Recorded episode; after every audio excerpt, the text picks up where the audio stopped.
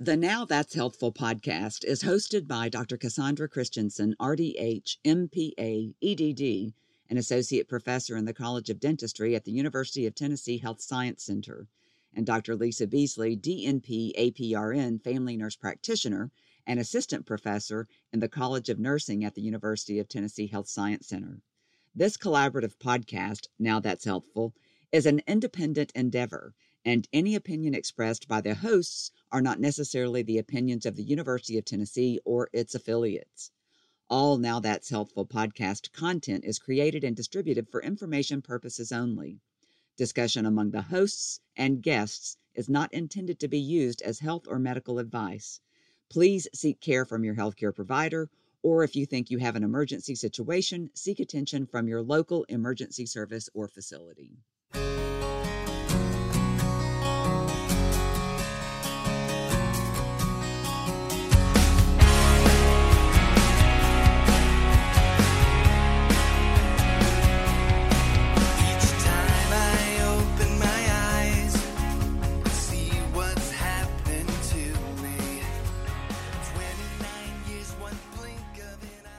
Hello, and welcome to another edition or another episode of Now That's Healthful, a podcast for health and healthy living. And I am one of your hosts, Dr. Lisa Beasley. I'm a family nurse practitioner. And I am your other host. I'm Dr. Cassandra Christensen, and I am a dental hygienist. All right. Today we have with us uh, Dr. Christopher Pacabla, and uh, I'm going to get into his bio here. Um, so, Dr. Pacabla is a board certified fellowship trained orthopedic surgeon specializing in sports medicine, arthroscopic shoulder surgery, and shoulder replacement. He received his medical degree from Northeastern Ohio University College of Medicine. He completed orthopedic surgery residency at Ohio State University in Columbus, Ohio.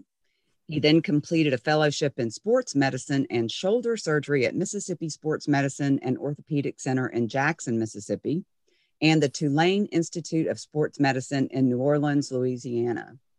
During his fellowship training, Dr. Pacabla served as a team physician for Tulane University. He's currently an associate master instructor for AANA shoulder courses at the Orthopedic Learning Center in Chicago, Illinois. Currently, he serves as the team physician for Arlington High School and as a preceptor for physician assistant students at Christian Brothers University. He is also a board member of the Memphis Medical Society. So, welcome, Dr. Pacabla. Thank you for having me here. That was that was quite a mouthful. It uh, was, and you got through that. well, you don't look quite old enough to have all those accolades. Absolutely. I just, I just will say that. I plucked um, the grays. um, but no, seriously, thank you uh, for having me uh, on your program tonight. Uh, it's a pleasure to be here. Absolutely, and the group for which that you are a provider slash surgeon has recently had an addition in Germantown, and this is Germantown, Tennessee, folks, because we know that there are listeners outside of the state of Tennessee so, would you like to give a plug for this new location and discuss some of the benefits of this facility?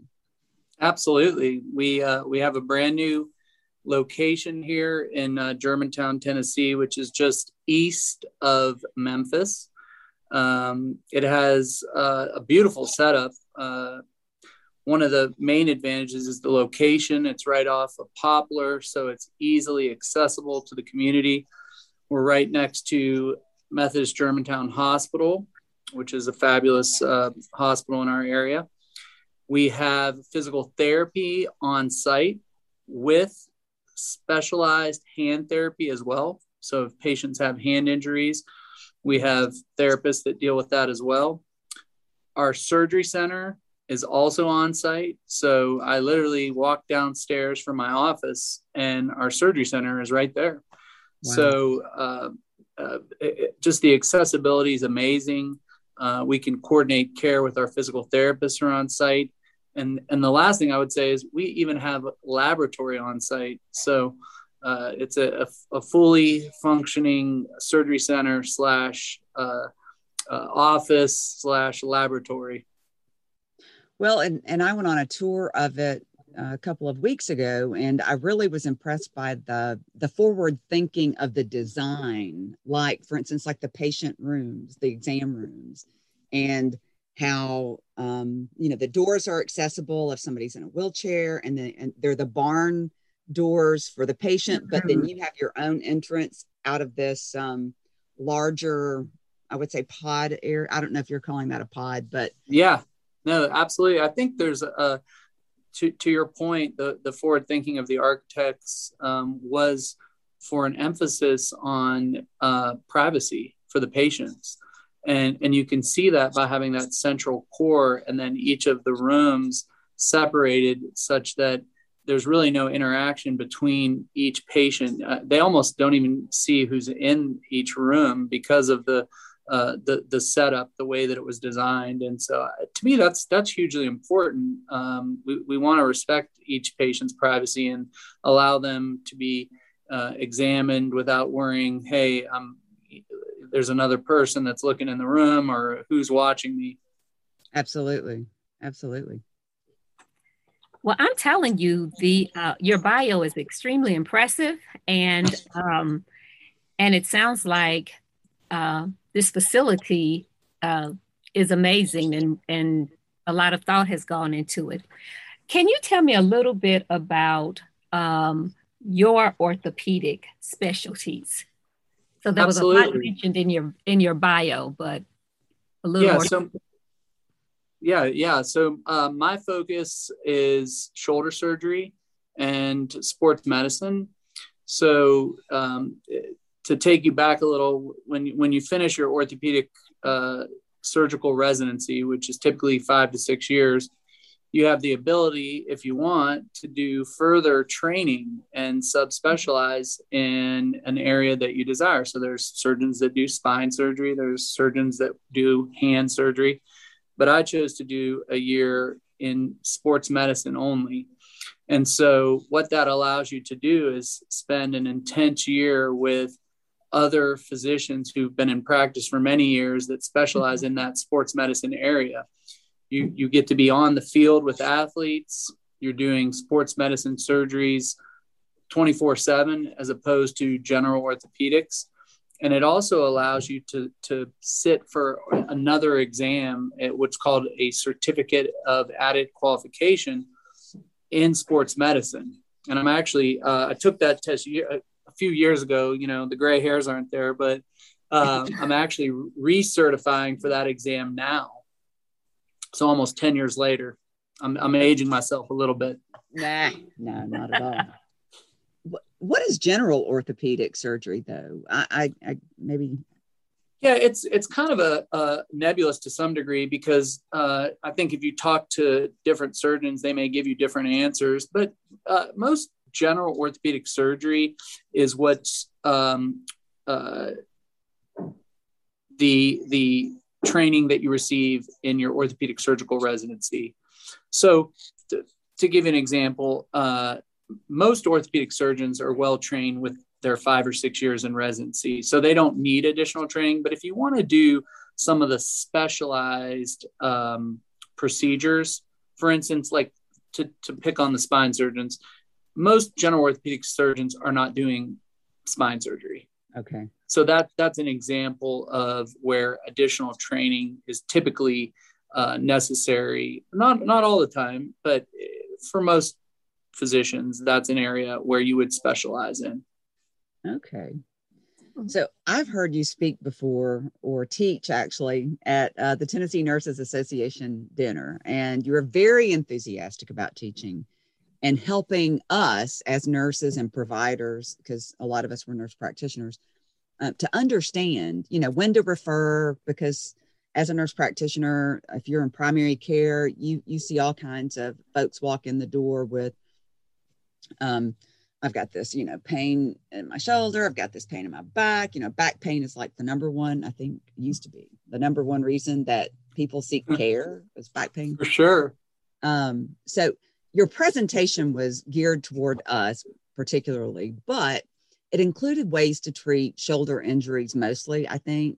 Mm-hmm. Um, and I was really impressed about the fact the fact of your approach to treatment. So can you tell us about the most common types of shoulder injuries and like what is your approach to treatment? Generally? So, great, great questions. Um, there's about five or six things that I see over and over again, and then there's uh, things that are a little more rare. Um, the the most common thing that I see are injuries or disorders of the rotator cuff. I also see patients that have shoulder arthritis, whether that be the glenohumeral joint, which is the ball and socket, or the AC joint, which is that little prominent bone on the top of your shoulder that you can feel where there's a little bump. That's that's the AC joint. Uh, I also see patients that have shoulder instability, and instability are patients that dislocate or sublux their shoulder. So you've heard of a, a football player injuring their, themselves, dislocating where they had to pop it back in. Mm-hmm. That's a that's instability. Um, and then there's also more subtle forms of instability. Um, and then I would say, lastly, uh, one of the more common things I see are disorders of the biceps and labrum. Um, and, and I see a lot of patients that injure those structures. Those, those are the top four or five that I see. Okay. What is the what's the average age of the patients that you see that come in with, say, the rotator uh, injury? So I see all ages in my practice, but I would say for specifically for rotator cuff injuries, those tend to be patients in their 30s, 40s, 50s, and even older. I, that's typically not a, um, a a disorder that you see in younger patients. Mm-hmm. Whereas opposed to instability, we talked about patients dislocating their right. shoulders. That's typically the opposite. So more like 30s, 20s, and and under. Now, having said that, people can do anything. So right.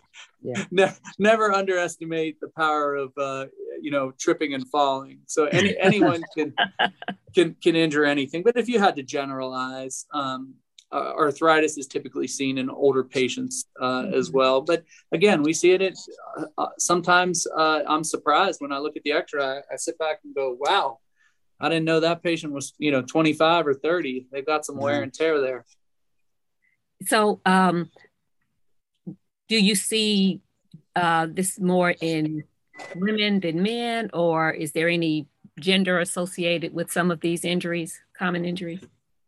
some of the some of the uh, uh, injuries you see predominantly in males versus females. So I see more instability, dislocations in males, but males uh-huh. also are out there playing rugby and football. Uh, so there's a little more trauma. Um, yeah. But but I really do see a, a fairly even split uh, of male and female because we have so many female athletes today um, that are that are really pushing it and uh, training all the time. So I, I would say I see I see pretty equal amounts of both. So I remember you discussing, um, and what I guess I was most impressed with too was, you know, most people when they visit a surgeon or they, like the general public, they they feel like they're a surgeon, they're going to operate, they want to operate, that's what they do.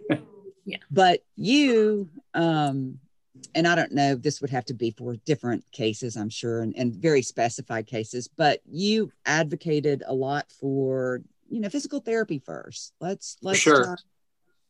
I, I have a great relationship with our physical therapist, and I, I couldn't agree with you more in that regard. Uh, the vast majority of orthopedic injuries and disorders can be treated non-operatively. It, it's people don't realize it's relatively rare. Uh, now, occasionally there's trauma there's mm-hmm. infection, um, rarely oncologic or cancerous things that you know need. They, that's the first thing that needs to be done. But right. for the majority of things, I, I believe uh, a trial of non-operative conservative treatment is indicated, and that may mean medications, physical therapy, and occasionally injections to help relieve the patient's pain and get them back to function the way they want. Right. So I'm going to tell you a story about what happened to me three or four years ago. And I know that it was from, and I know it was rotator cuff. You know, I'm a, yeah. I'm a nurse. I'm going to diagnose myself. So um, I have a heavy purse. And you're probably like, yep, that's it.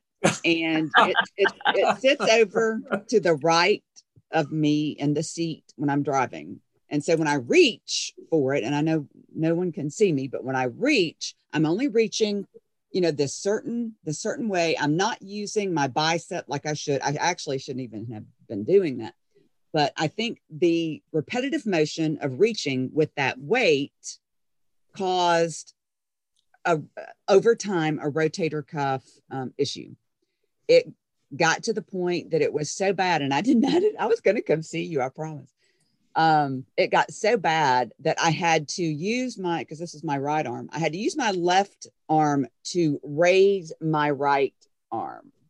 It hurt so bad. Um, I continued to I continued to like work out very conservatively with that arm, use it in such a way that it if it hurt, I quit doing it. So um I'm just wondering if in women, maybe more my age, you know, I'm only, you know, 20, but um and and more my I'm 29. Age, 29 at the most. Yeah. Uh so is that like the purse thing is that a big a big thing with women? It has to be. Well i would say that your diagnosis sounds spot on first of all. It sounds very much like rotator cuff. Um, I, you know I- interestingly uh, i have a, a, a, a, patient population of flight attendants. I had for a while because they were they were picking up all the time and you had these you know smaller flight attendants picking up these bags and yeah. lifting them repetitively overhead. Uh, i was amazed to see how, how many of them have uh, rotator cuff disorders whether it's tears or tendonitis. Uh, so yeah that repetitive overhead lifting uh, can definitely flare up your rotator cuff and um, uh, many patients experience that. So you, you, you're par for the course yeah, I kind of figured I was. Um, this is, you know, of course, after the fact, and it flares up every once in a while, but not to the degree that it was, you know, a few years ago. Um, so you are the first orthopedic surgeon to complete an image guided shoulder replacement.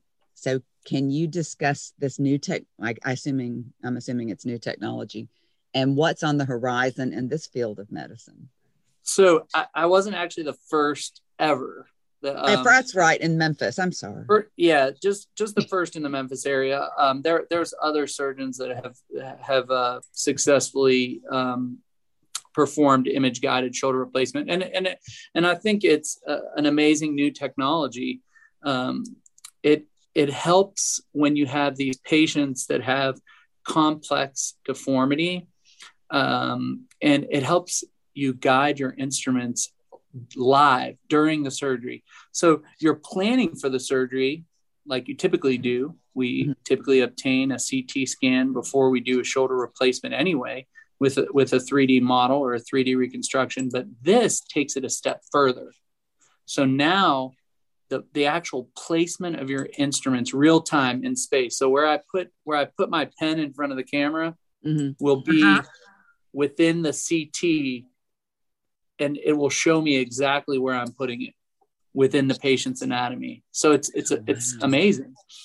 Um, and and for those patients where it, you have a really challenging clinical scenario, that's where there's great utility there um, because it helps guide our instruments so that we can get the best outcome that we want for our patients. So do, do patients have to be injected with um, dye or no? Okay. No, they do not. Uh, the, the, the, the, technology uh, involves obtaining a CT scan mm-hmm. for, for this image guided replacement specifically. And then they make a 3D model.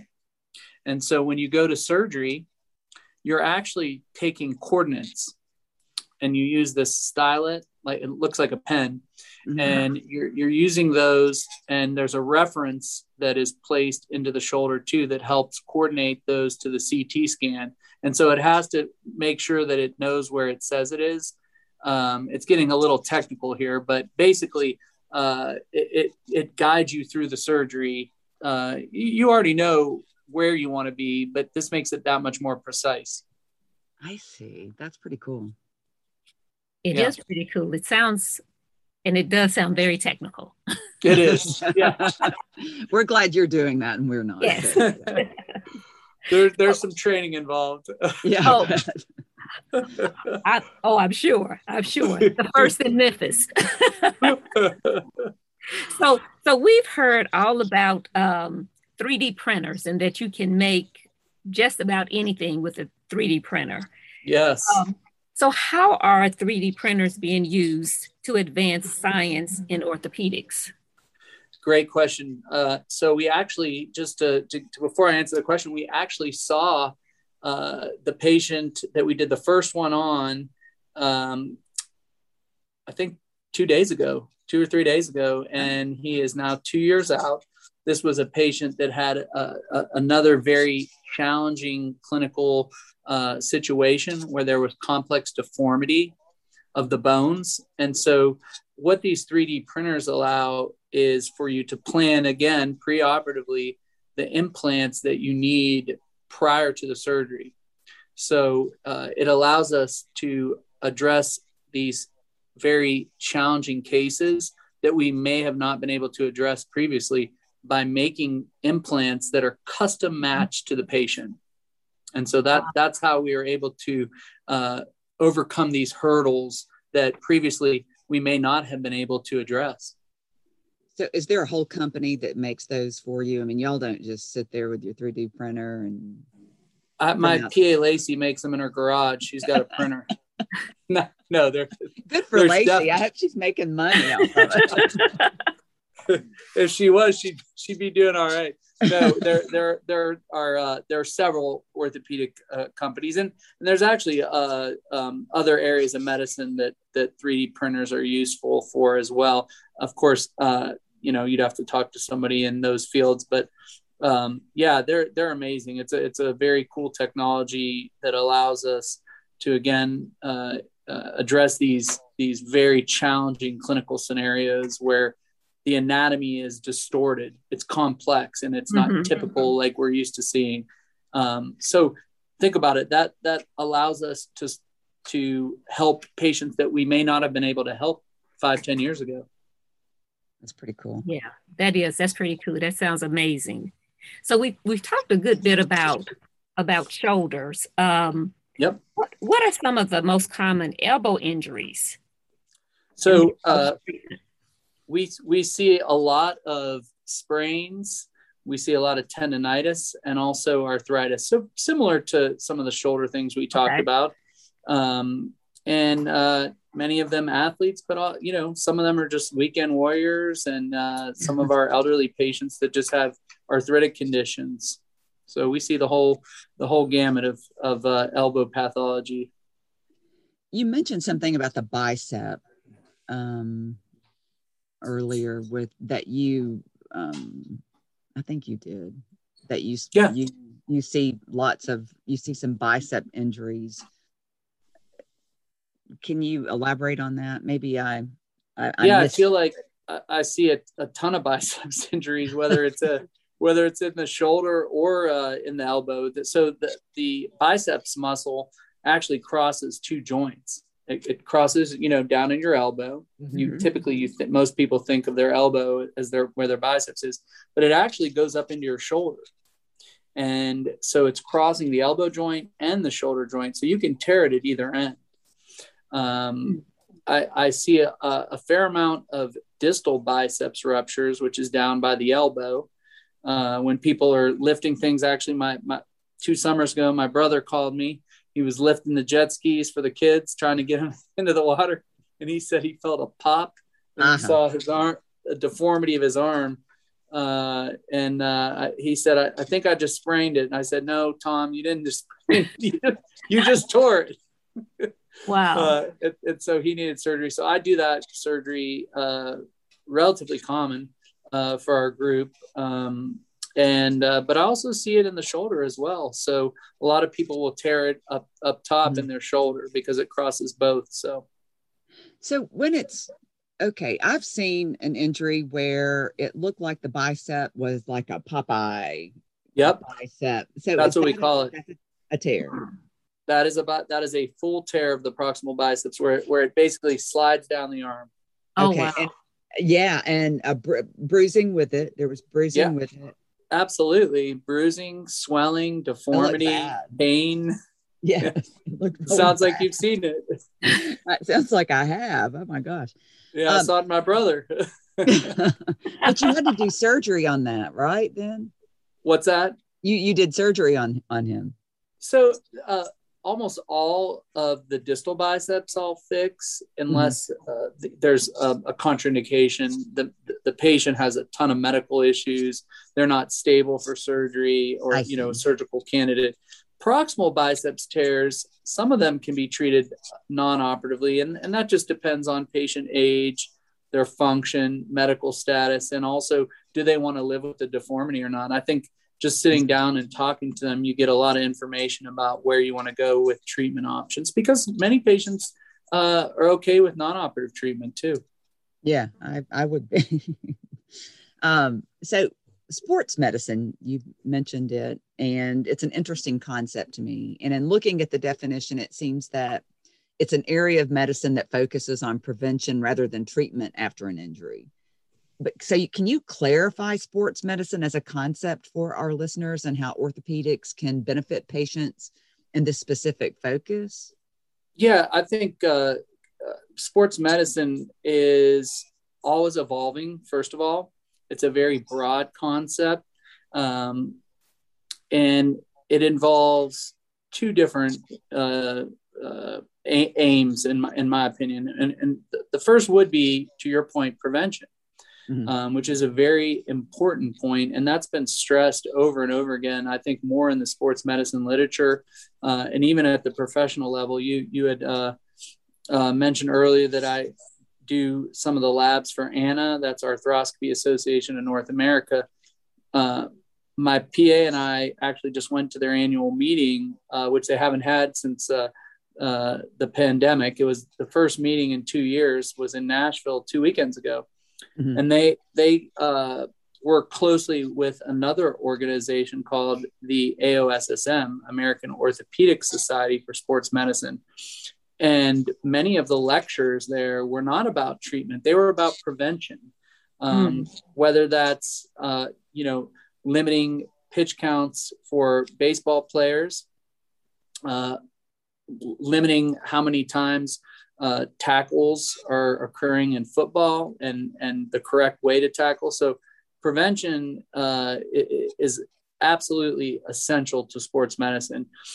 But also, we know patients uh, and athletes get injured, and mm-hmm. so the other arm of sports medicine is treatment and understanding the mechanism of injury and how we can help successfully rehabilitate these patients through surgical intervention uh, or non-surgical intervention back to the previous level of uh, their their health and competition.